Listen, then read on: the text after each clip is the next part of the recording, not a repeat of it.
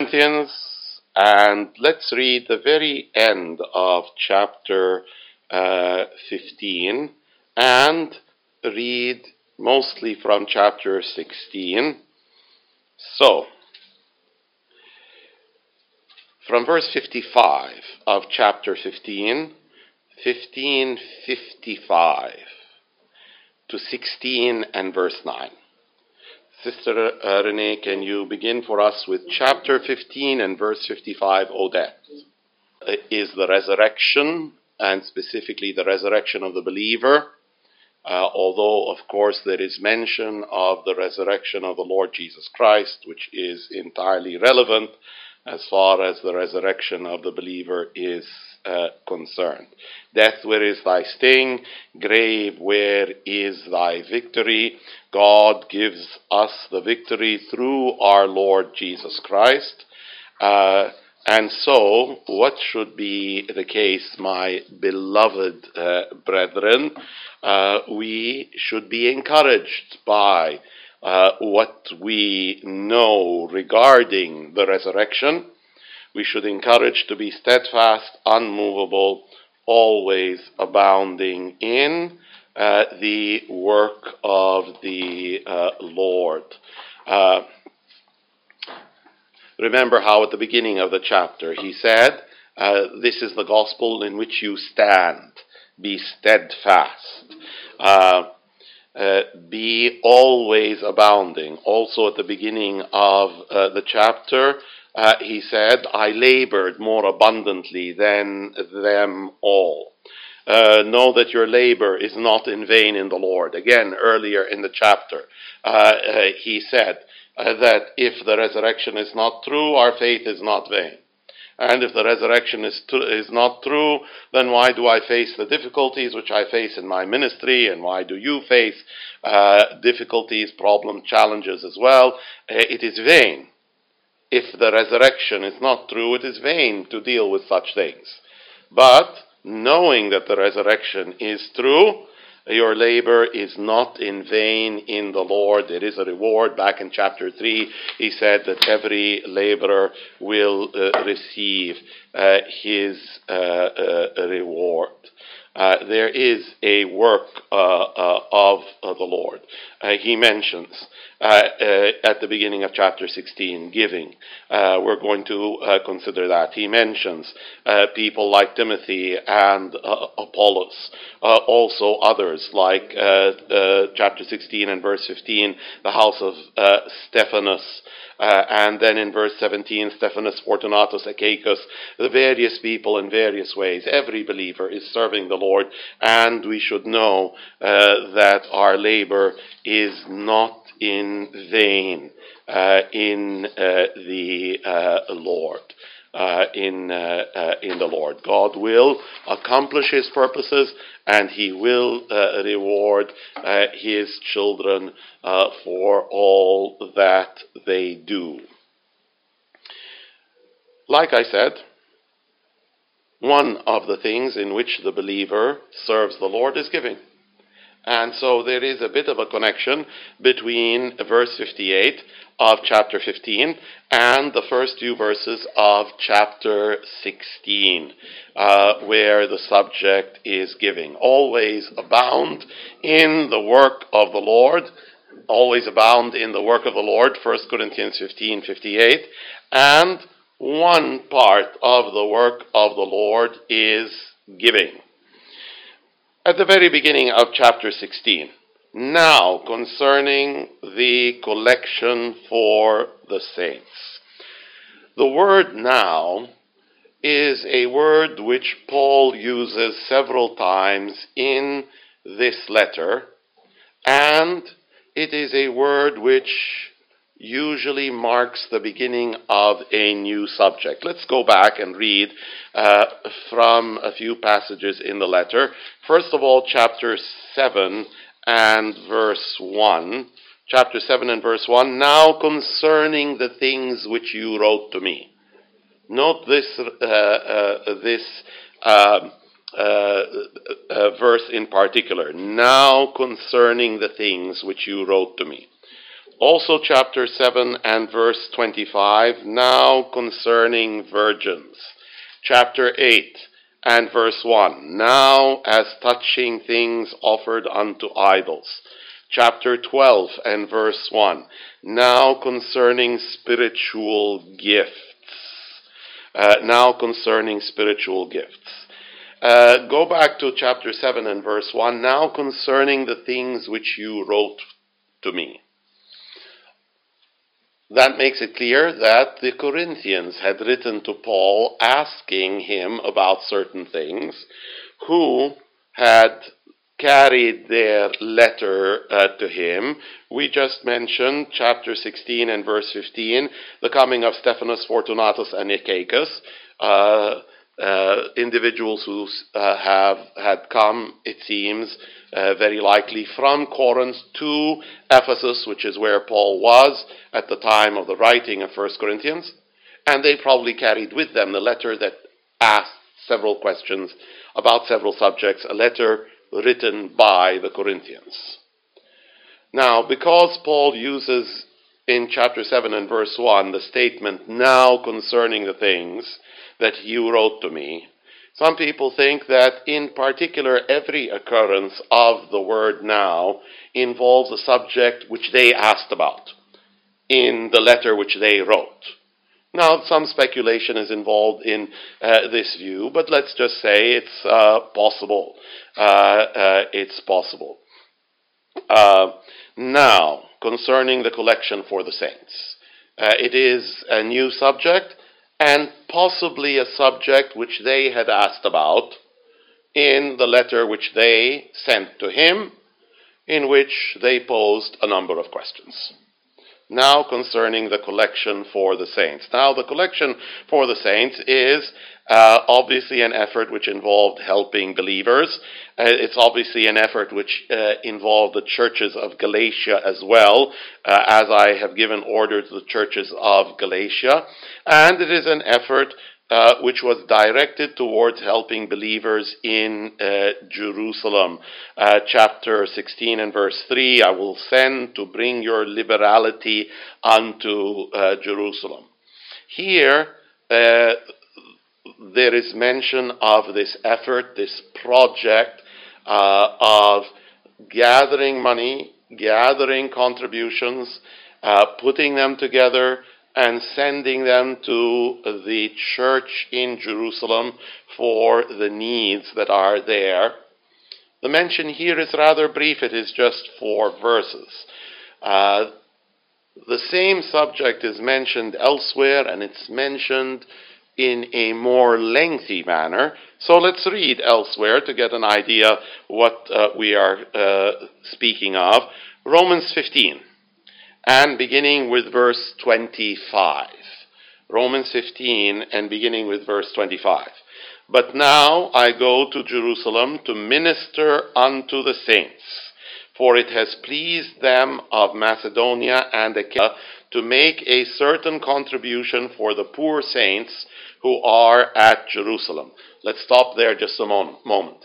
Macedonia and Achaia are what? are the northern and southern parts of Greece.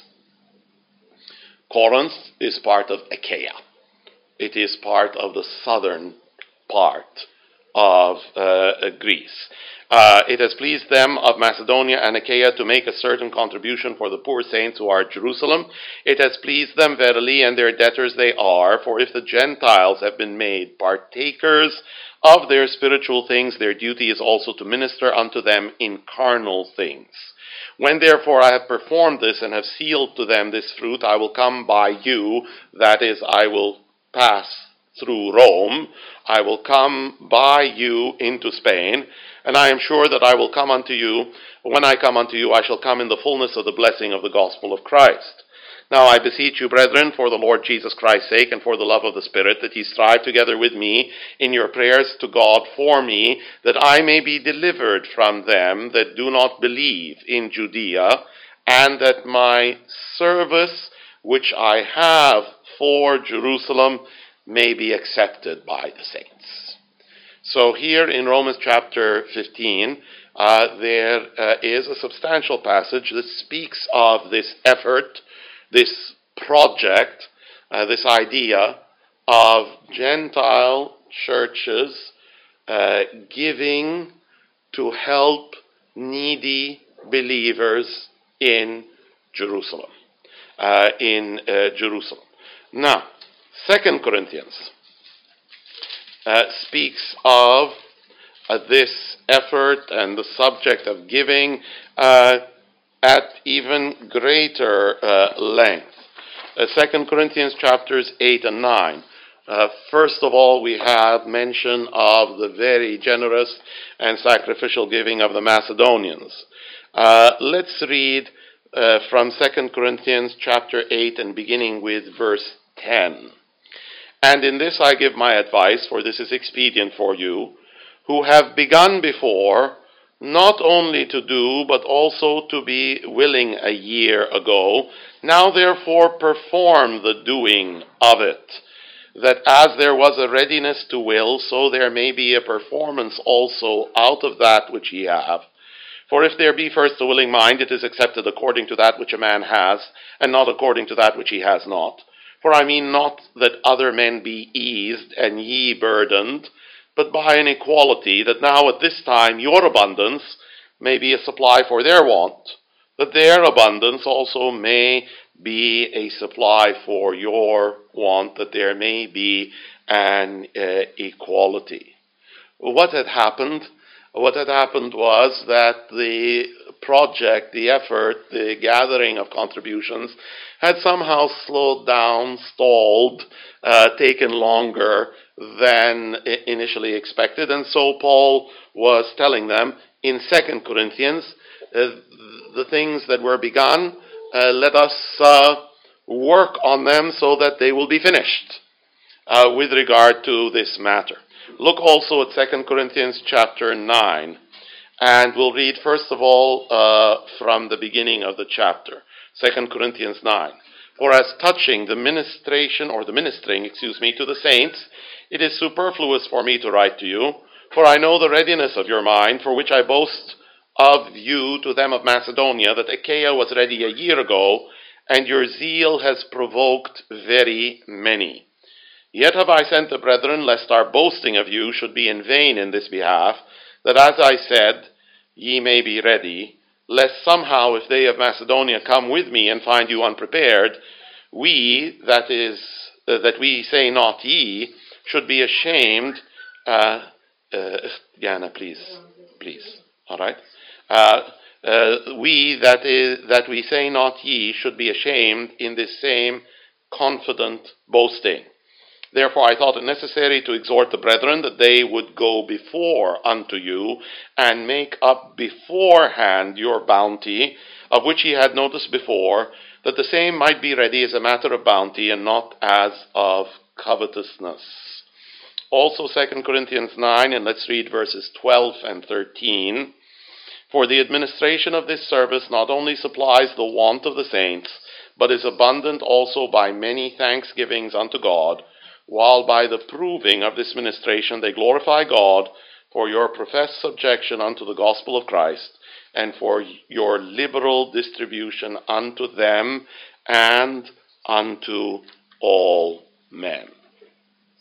So, a good deal is mentioned regarding this project, this effort, this idea that the Gentile churches uh, which seemed to have at that time a certain abundance in terms of material things, a certain prosperity uh, in terms of material things, that perhaps they would be willing to lay aside some amount, a certain sum here and there from this church and that church, and that this sum would be taken to Jerusalem to help the believers there who apparently were in need, whose situation was a situation of lack, uh, uh, whose situation uh, was not that good uh, materially.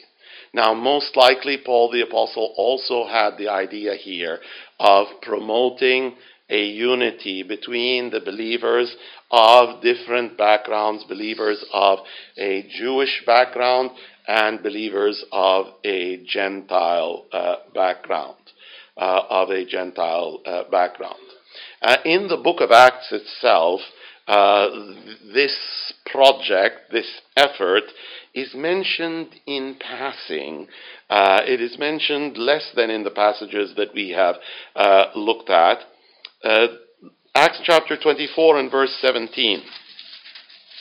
Acts chapter 24 and verse 17, Paul is speaking before uh, Felix, and he says, Now, after many years, I came to bring alms to my nation and offerings.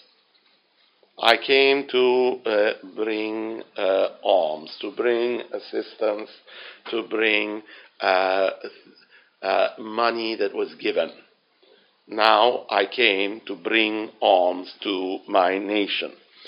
Uh, Acts chapter 20 and verse 4. And there accompanied him into Asia Sopater of Berea, and of the Thessalonians Aristarchus and Secundus, and Gaius of Derbe, and Timothy, and of Asia Tychicus and Trophimus. These individuals might well have been representatives of the churches to which they belonged, and they traveled with Paul to uh, Jerusalem uh, um, to deliver the gifts which were given by their churches. Back in 1 Corinthians chapter 16 and verse 3, when you come, whomsoever you will approve by your letters, them will I send to bring your liberality unto Jerusalem, and if it be suitable that I go also, they shall go with me. They shall uh, go uh, with me. So, this is the collection for the saints, which is mentioned in 1 Corinthians 16 and verse 1, and uh, which he speaks about as well in verses 2 and 3 and uh, 4. Not the first time, not the first time that other churches had helped the believers in the church of uh, Jerusalem. Look at an earlier effort, an earlier uh, contribution, uh, more limited in the sense that it involved just one church in terms of giving. Uh, Acts chapter 11, and beginning with verse 27, Acts 11:27. And in those days came prophets from Jerusalem unto Antioch, and there stood up one of them named Agabus, and signified by the Spirit that there should be great famine throughout all the world, which came to pass in the days of Claudius Caesar. Then the disciples, every man according to his ability, determined to send relief unto the brethren who dwelt in Judea, which they did, or which they also did, and sent it to the elders by the hands of Barnabas and Saul.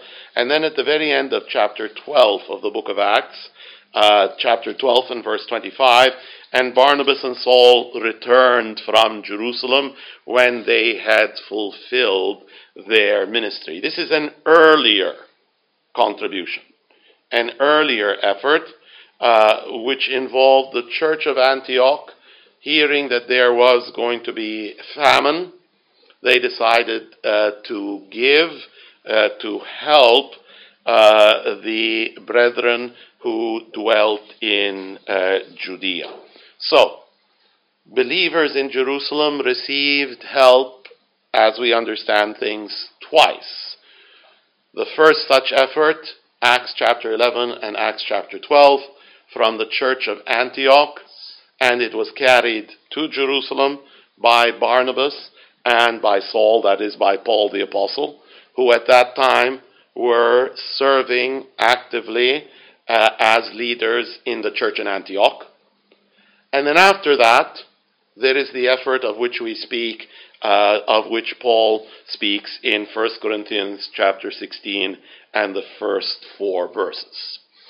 Why did the believers in Jerusalem need help?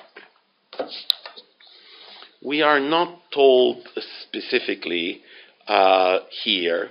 Now, in the earlier effort, this was prompted by what?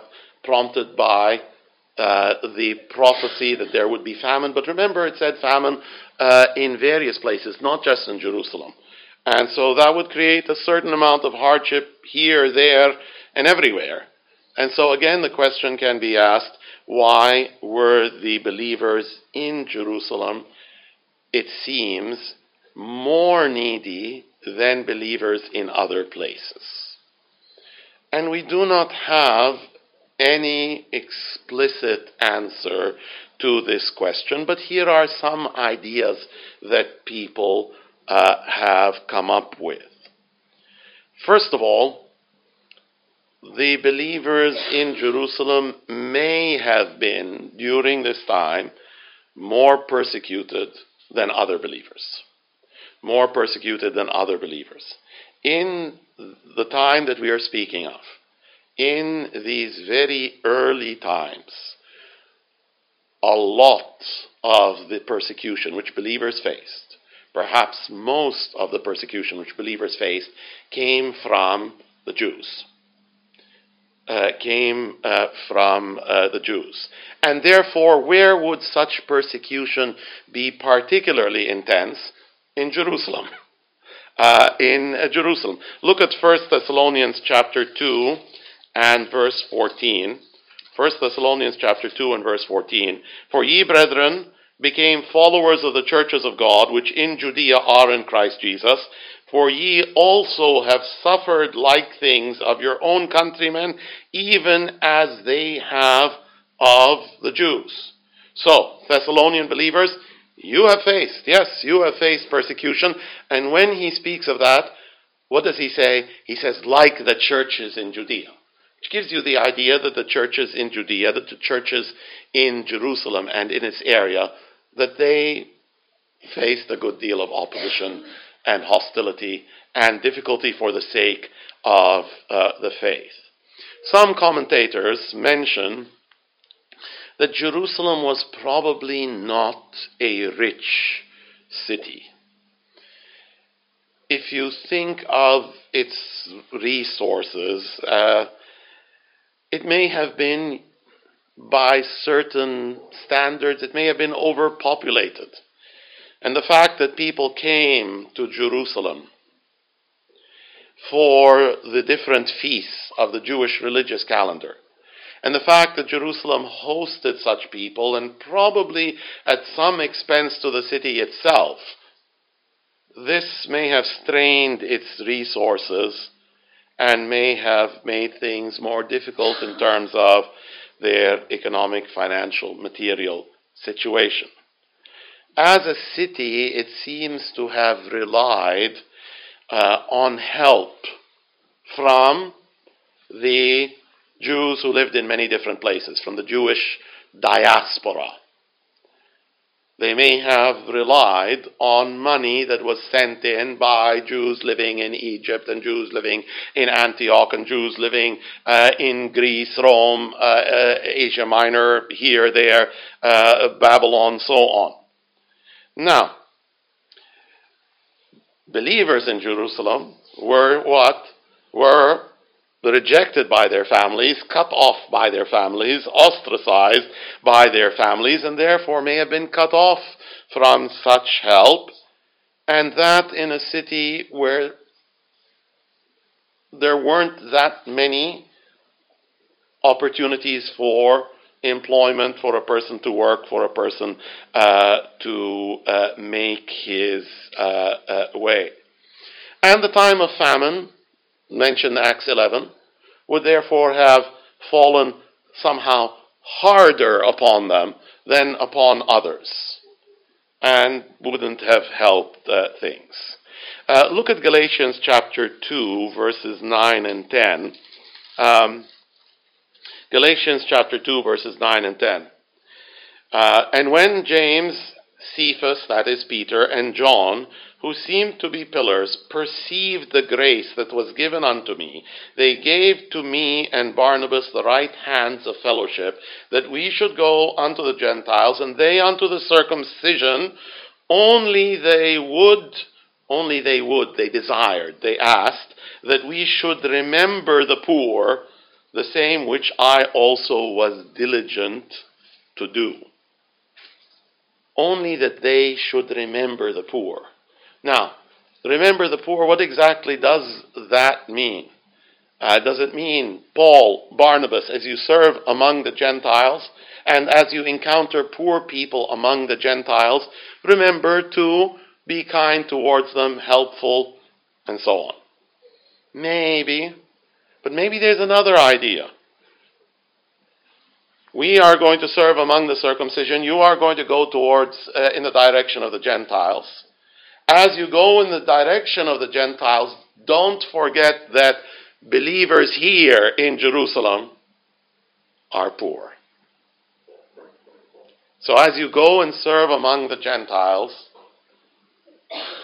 don't forget us and the fact that we have needs.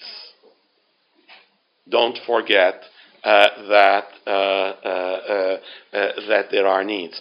Remember the matter of the daily ministration, Acts chapter six and the idea of helping people who did not have any other source of, of help. Perhaps this also tells us of the fact that believers in Jerusalem seem to be needy more than in other uh, places. Uh, in other uh, places. And so, the collection uh, for the saints is a collection for the needy believers in Jerusalem. Uh, in uh, Jerusalem, and we considered some ideas about why they were needy uh, in particular. Remember, remember, although we won't uh, make this the subject of much of our attention right now, remember that the word saints refers to believers. That it does not refer to some spiritual aristocracy who are somehow more righteous than others and are able to share their righteousness with others. So that uh, uh, Sister Renee uh, God bless her heart, has, let's say, a surplus of righteousness. And somehow or the other, she can lend me some of that righteousness, uh, which can help me to gain acceptance before God. These are ideas that certain people hold to, certain people who bear the name of Christ. But remember that not everyone who says, Lord, Lord, belongs to uh, the Lord Jesus uh, Christ. And people can believe that saints refer to elephants if they so desire. They are free to do so and should not be punished in any way uh, for believing what they want. At the same time, uh, if we desire to know what is right, true, correct, we go to the Bible, we go to God's Word, where we see clearly that saints is another word for believers. Saints is, a, is another word for believers and refers to believers in general and not to some fictional spiritual aristocracy who have powers to lend their surplus righteousness to others. Uh, uh, to others. Uh, of course, part of the story is that surplus righteousness is sitting over here in a big uh, reservoir, and I am the one who stands at the faucet. And if you need some surplus righteousness, then you can pay me money, and I can dispense some surplus righteousness to uh, you. Uh, look at what the Bible says. Uh, very quickly, a few verses. Uh, Acts chapter 9 and verse 13 Acts 9:13 Ananias answered, "Lord, I have heard by many of this man how much evil he has done to thy saints at Jerusalem."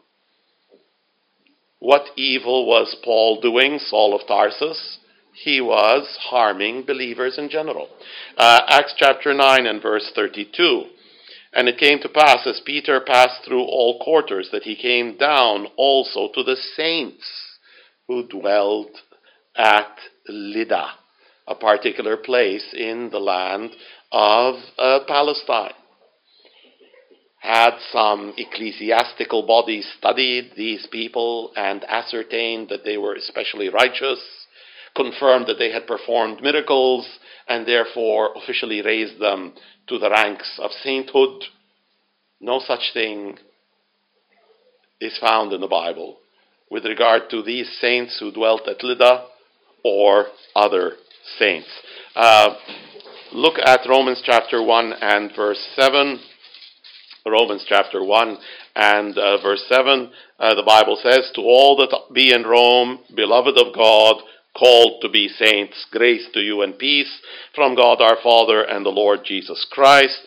1 Corinthians 1 2, uh, uh, a very valuable statement with regard to this particular subject. 1 Corinthians 1 2, unto the church of God which is at Corinth, to them that are sanctified in Christ Jesus, called saints. Now, the, the words to be, which are there, are actually not a very good translation.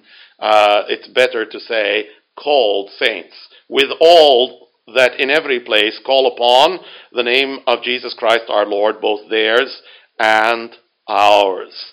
Uh, Philippians chapter 1 and uh, verse 1.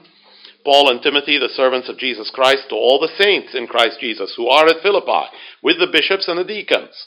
Now he says, with the bishops and the deacons, that means the leaders of the church. So when he's speaking about saints, he is speaking about who? He is not actually referring by the word saints to the leaders, he's referring to the believers at large. And one verse in the Old Testament, uh, in the book of Psalms, Psalm 50 and verse 5, Mazmur 50 wal adad the Bible says, Gather my saints together unto me those who have made a covenant with me by sacrifice. And so the saints are those who have come unto the Lord based upon sacrifice. In the Old Testament, the sacrifice was a lamb, and that pointed to the great lamb, the true lamb, the Lord Jesus Christ. Now, concerning the collection for the saints, 1 Corinthians 16 and verse 1 As I have given order to the churches of Galatia. Now, the churches of Galatia were some of the oldest churches uh, which Paul himself had founded. Uh, Galatia, an area in the middle of uh, what we would call today Turkey, what places were in Galatia which Paul had visited on his first missionary journey? Antioch of Pisidia, Iconium, Lystra, and Derbe. And what did he do when he got to Derbe? He went back to Lystra, to Iconium, to Antioch of Pisidia. And then from there back to Antioch of Syria, the Antioch that is uh, closer to us and which we know and are more familiar with. And so, on his first missionary journey, Paul witnessed in these four cities, actually, except for Derbe, he visited them twice on his first missionary journey.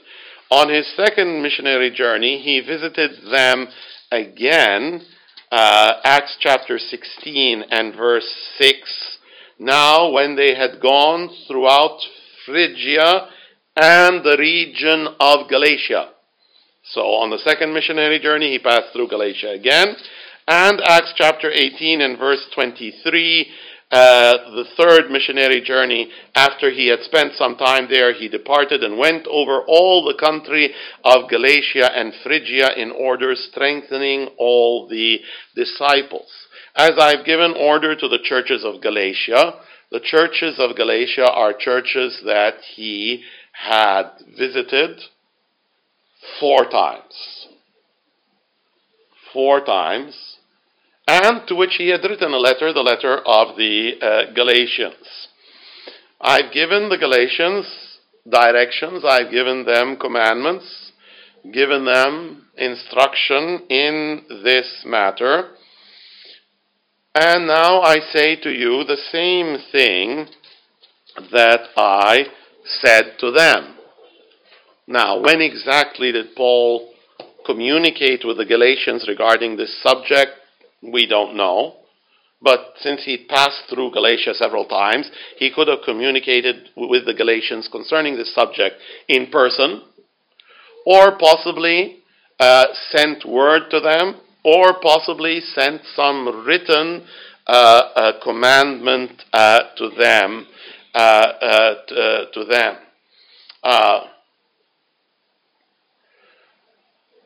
so, one way or the other, he had communicated with the churches of Galatia in, uh, uh, with regard to this matter. Do we see anything regarding this matter in the letter of Galatians? No, no, not really. I mean, you can you can go to Galatians and uh, and find a couple of verses that have to do with giving, but nothing that seems to tie in any obvious way to this particular project. Look at Galatians chapter 6 and verse 2. Bear ye one another's burdens and so fulfill the law of Christ. Uh, Galatians chapter 6 and verse 10. Uh, as we have therefore opportunity, let us do good unto all men, especially unto them who are of the household of faith. Maybe some faint connection, but nothing clear and obvious in the letter itself uh, in the letter uh, itself. It's possible that the letter of Galatians was written quite early in the ministry of Paul the Apostle, was written before this idea of uh, the Gentile churches uh, making a contribution and this contribution being sent to Jerusalem, possibly before this idea really got off the ground. Uh, it may have been that the letter of Galatians was already written by, uh, by them. As I've given order to the churches of uh, Galatia, I'm not telling you anything different than I tell other people. There is a kind of uniformity here, or a better word would be a consistency here. And Paul says this more than once in 1 Corinthians. Uh, go back with me to chapter 7 and verse 17 chapter 7 and verse 17, as God has distributed to every man, as the Lord has called every one, so let him walk, and so ordain I in all churches. Uh, chapter 11 and verse 16. Uh, but if any man seem to be contentious, we have no such custom, neither the churches of God. Chapter 14 and verses 33 uh, and 34. For God is not the author of confusion, but of peace, as in all the churches of the saints. And let your women keep silence in the churches, in the churches, plural. Uh, so, uh, again, again, uh, as I've told others, I'm telling you. I am telling you about this uh, matter. As I spoke to others, what I said to others, I am saying the same thing to you. Uh, to you. Just four verses here at the beginning of the chapter where this project, where this effort is mentioned, and the fact that it is discussed relatively briefly, uh, people think that it's likely that Paul had spoken to the Corinthians before about this when you speak about something for the first time, you tend to speak a little bit longer.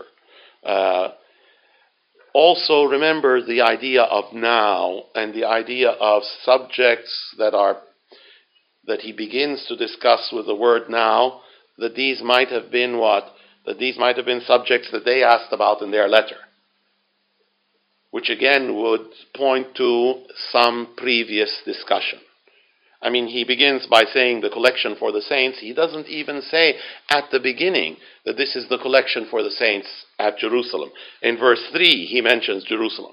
But he begins by saying the collection for the saints. And so it is quite possible that this is not the first discussion of the subject. The fact that it is brief, uh, briefly discussed, might point to uh, it being discussed Uh, uh, previously. Uh, previously, and remember uh, uh something as well. I was mentioning the fact that Jerusalem was a needy place Corinth was a prosperous place. Uh, Corinth was a relatively wealthy place. Now, that doesn't mean that every person in Corinth uh, was uh, rolling in dough, uh, uh, but relatively speaking, uh, generally speaking, things were quite good. in terms of material matters in in Corinth, and in other places, Maybe Galatia was not as prosperous as Corinth, but still perhaps uh, better off than the situation of the believers in, uh, in Jerusalem. Upon the first day of the week, uh, 1 Corinthians 16 and uh, verse uh, 2. And uh, this is one of two verses which tell us rather clearly, I think, that uh, the first day of the week was the day of worship.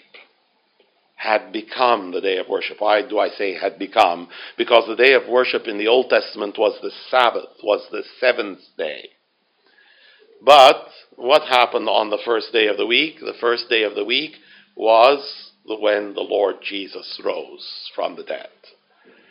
And he appeared to them one week later, also on the first day of the week, after appearing several days on the day of the resurrection itself, he appeared again one week later on the first day of the week. Uh, so, the first day uh, of the week is mentioned here. Where else is it mentioned? In the book of Acts, Acts chapter 20 and verse 7. Acts chapter 20 and verse 7. And upon the first day of the week, when the disciples came together to break bread, Paul preached unto them, ready to, to depart on the next day, and continued his speech until midnight. Until uh, midnight. Now,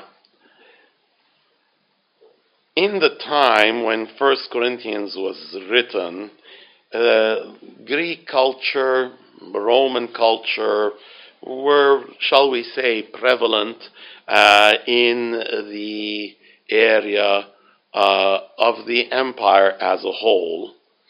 Uh, Greeks and Romans were given to referring to the days of the week either by heavenly bodies, sun, moon, planets, or one or two days were referred to by the names of certain of the Greek slash Roman gods or goddesses. Um, the term Sunday, uh, the word Sunday, uh, is therefore uh, a word uh, which uh, is pagan in origin. It's the day of the sun. Uh, it is the day of the sun, S S U N. Uh, and so, uh, uh, perhaps for that reason, I'm just speculating, perhaps for that reason, it is not used here. He doesn't say Sunday, he says on the first day of the week. Uh, of the first day of the week. Uh, in fact, the, the word Sunday does not occur uh, uh in the uh, New Testament.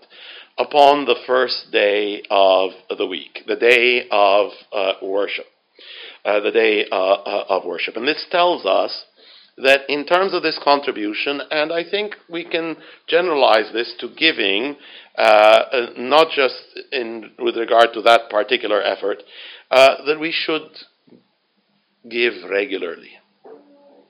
That we should give in a weekly manner, that we should give when we gather together to worship, that it is part of the regular worship which a believer should participate uh, in. Paul does not say, save it up, set it aside, give it to me as a large sum when I come. In fact, he says the opposite. He says every week lay by something in store. Every week set aside a certain uh, amount. He says also, let every one of you, like each one of you, let each one of you. Uh, so, again, this is regarding a special contribution, but uh, there are things here that I think I think we can apply to giving uh, uh, uh, in every situation, not just special contribution context. Each of you, rich and poor. And of course, with regard to this matter, we can go back to the giving of the widow. Uh, uh, there were people who were rich who came and they gave money into the treasury uh, in uh, the temple. If I'm not mistaken, there was an arrangement of a, some kind of box where uh, they would give, and some people uh, use that arrangement to this day. The rich came and they gave, and the, and the widow came and she gave. And the Lord Jesus didn't stand up and say to the widow, No, you are exempt because they are rich, they give. You are not rich, therefore you don't give. So she came and uh, she gave uh, as well. Let every one of you lay by him that which is uh, in store. Uh, uh, in store. Let everyone lay uh, let everyone lay by him that which is in store. Another idea that you see here is that there should be, shall we say, a general character, a general character of privacy about this, of individual action. Let every one of you lay uh, by him uh, in uh, store. The matter is not supposed to be a matter of public display. At least this is not supposed to be the purpose, the goal, the motivation. And this takes us back to the Lord Jesus and the Sermon on the Mount, uh, Matthew chapter 6, and the first uh, few verses. Uh, the Bible says, Take heed that you do not do your alms, that is, your good deeds, uh, before men to be seen by them. Otherwise, you have no reward of your Father who is in heaven. When you do your alms, don't sound a trumpet before you, as the hypocrites do in the synagogues and in the streets, that they might have glory from men. Verily I say unto you, they have their reward. But when thou doest alms, let not thy left hand know what thy right hand doeth, that thine alms may be in secret, and thy Father who sees in secret shall reward thee openly. Now at the same time, there are some people who I believe go too far. There must be total secrecy. There must be uh, complete anonymity. Uh, the Lord Jesus also said in the Sermon on, on, the Mount, Let your light so shine before men, that they may see your good works and glorify your Father who is uh, in heaven. There is, after all, a certain amount of visibility in giving. Even if you follow the arrangement of there's a box in the back, the Lord Jesus was sitting there and watching. And he saw the people who were giving, and they saw each other. And uh, so there, there is not a, a complete and utter secrecy uh, in uh, such matters.